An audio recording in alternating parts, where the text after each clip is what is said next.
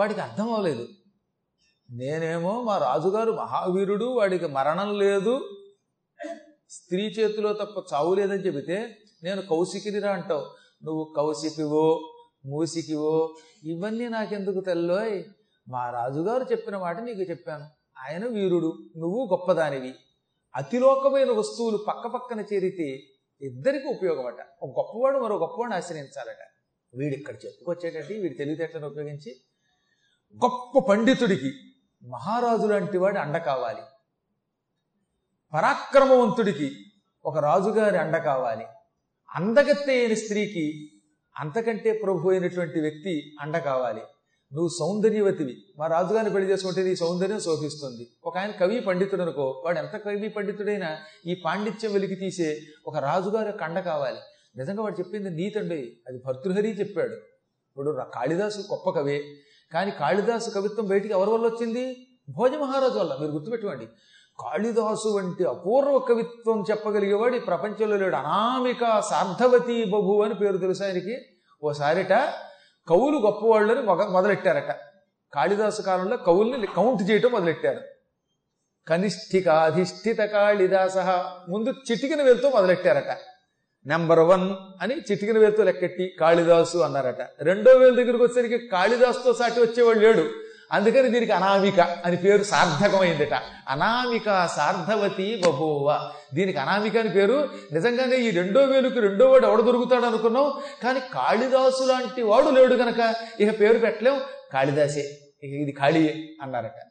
అంటే కాళిదాసు లివిలో ఆలోచించండి. మరి ఇంత గొప్పవాడు లోకానికి ఎలా తెలిసాడు? భోజరాజు గారు ఆస్థానంలో ఉండబట్టి. బృహస్పతి గొప్పవాడు కానీ ఇంద్రుడికి గురువుగై అయ్యాడు కాబట్టి ఆయన పేరు ప్రసిద్ధికి వచ్చింది. ఎంతోమంది పండితులు ఉన్నారు కానీ ఇక్కడ హరిగారు పురాణం చెప్పించాక లెవెల్కి వెళ్ళారు. మీరు చూడండి మీరు కావాలంటే. సంపూర్ణ రామాయణం సంపూర్ణ హనుమద్వైభవం ఇలాంటి పురాణములు బయటకు వస్తే ఒక ప్రసిద్ధికి ఎక్కుతారు వాళ్ళు. వీళ్ళు ఎంతో గొప్పవాళ్ళు అవ్వచ్చు కాక కానీ దాన్ని ప్రజల్లోకి తీసుకెళ్ళాలి చొప్పించగలగాలి. అలా వెళ్ళగలిగితే అది గొప్ప. ఇదేదో నేను చెప్తున్న మాట కాదు. మళ్ళీ నేనే అనలేదు. ఇట్స్ నాట్ మై వర్డ్ ఇది అన్నవాడు ఎవడు? సుగ్రీవుడు చెప్పాడు. వాడు కొని వాడి మాట చెప్పాడా? బృహస్పతి మాట చెప్పాడు. వాడు కూడా సొంత మాట చెప్పలా? కాబట్టి సుగ్రీవుడు రాక్షస గురువు కాబట్టి వాడు చెప్పాడు అనుకుంటే వాడు చెప్పలా? ఇది దేవగురువు బృహస్పతి చెప్పాడు అన్నాడు. బృహస్పతి మళ్ళీ ఆయన చెప్పలా? ఈ మాట బృహస్పతికి వాళ్ళ నాన్న అంగిరుడు చెప్పాడు. అంగిరుడికి వెళ్ళి ఎవరు చెప్పారు? బ్రహ్మగారు చెప్పారు. కాబట్టి ఈ మాటలు ఎవరివి? బ్రహ్మ మాటలు. బ్రహ్మ మాటలు ఎవరైనా అంగీకరించక తప్పదు. బ్రహ్మగారి మాట అంటే కదా మరి. కాబట్టి నేను చెబుతున్నా విను ఎంత పండితుడైనా రాజాశ్చర్యం పొందితేనే వాడు పైకి వస్తాడు. అక్కడ రాజు అంటే పరమాత్మ. పరమాత్మయే రాజు రూపంలో విష్ణు రూపంలో అనుగ్రహిస్తాడు. అలాగే గొప్ప సుందరీమణి గొప్ప భర్త ఉంటే శోభిస్తుంది. ఒక అమ్మాయి ఎంతో గొప్పదండి. ఆ అమ్మాయికి చదువు ఉంది సౌందర్యం ఉంది చాలా సంస్కారవంతురాలు. పురాణములు అంటే ప్రాణం పెడుతుంది.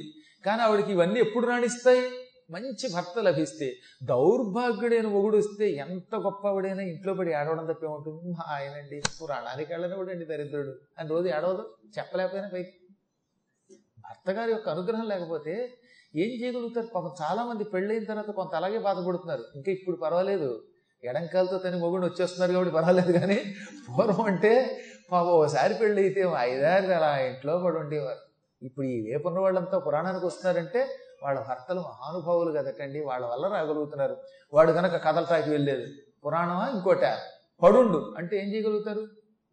కష్టమే కదా మనం ఎదిరించినా ఇంట్లో సుఖం లేనప్పుడు ఏం చేయగలుగుతాం? మా ఆయన పంపడండి బాబు మా ఆయన తీర్థయాత్రే పంపడండి బాబు అని ఏడుస్తున్న వాళ్ళు ఎంతో మంది ఉన్నారు. ఎందుకు వచ్చింది కుమార్ మొగుళ్ళండి?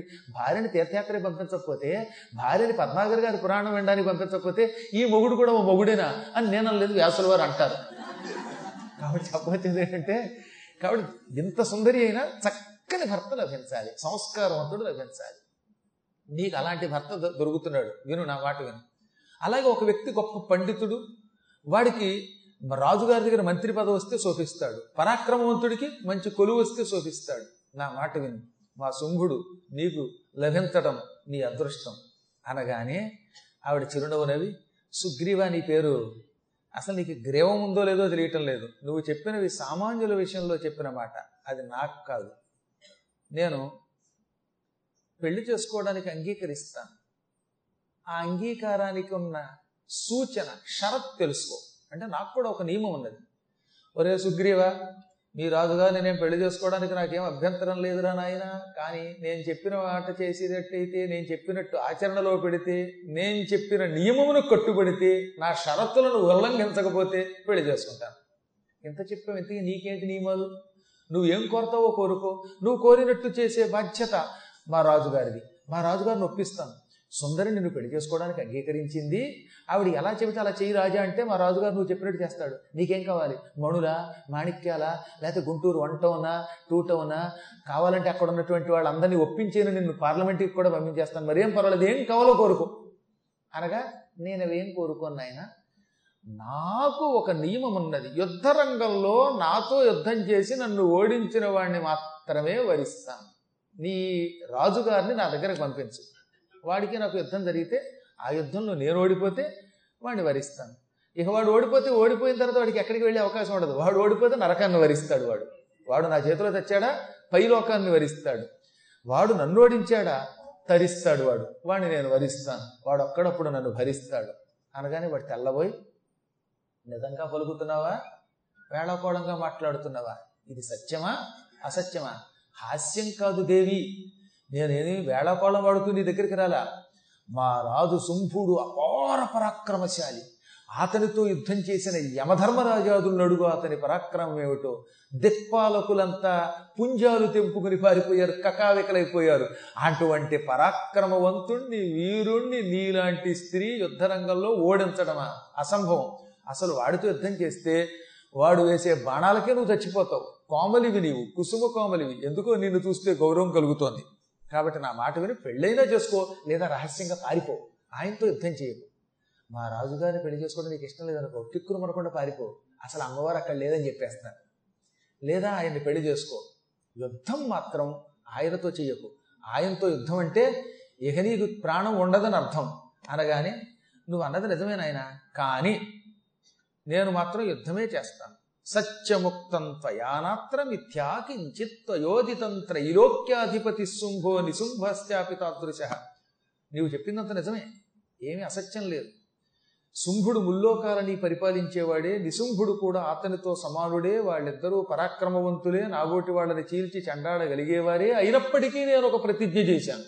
ఒకసారి ఒక నియమం పెట్టుకున్నాక ఆ నియమం ఉల్లంఘించటం మాగోటి వాళ్ళకి మంచిది కాదు. మీ రాజు నన్ను చేపట్టాలనుకుంటే భరించాలనుకుంటే యుద్ధరంగానికి రమ్మను. నాతో యుద్ధం చెయ్యమను. నన్ను ఓడించమను. అప్పుడు అతడు నన్ను చేపట్టగలుగుతాడు. నేను అతనికి భార్యనవుతాను. సుఖపడతాడు. లేదా యుద్ధంలో చావమను. చచ్చి సుఖించమను. ఊర్ధ్వలోకాలకి పోయి. నా చేతిలో చావడం కూడా స్వర్గమే లేదు అన్నదట. ఇక వాడు చేసేది లేక పరుగు పరుగున రాజుగారి దగ్గరకు వచ్చాడు. ఓ సింహ చక్రవర్తి నా వల్ల కాలేదయ్యా ఆవిడని ఒప్పించటం ఆవిడ యుద్ధమే చేస్తానంటోంది. యుద్ధంలో నువ్వు ఆవిడని ఓడిస్తే ఆవిడ నేను పెళ్ళి చేసుకుంటుంది కనుక నేను తెల్లబోయి ధూమ్రలోచనుడు పిలిచాడు. రే ధూమ్రలోచన వెళ్ళు. జుట్టుచ్చుకుని ఇడ్చుకురా ఇక్కడికి. బలాత్కారంగా పెళ్ళి చేసుకుంటాం. ఎవడడ్డు వస్తాడో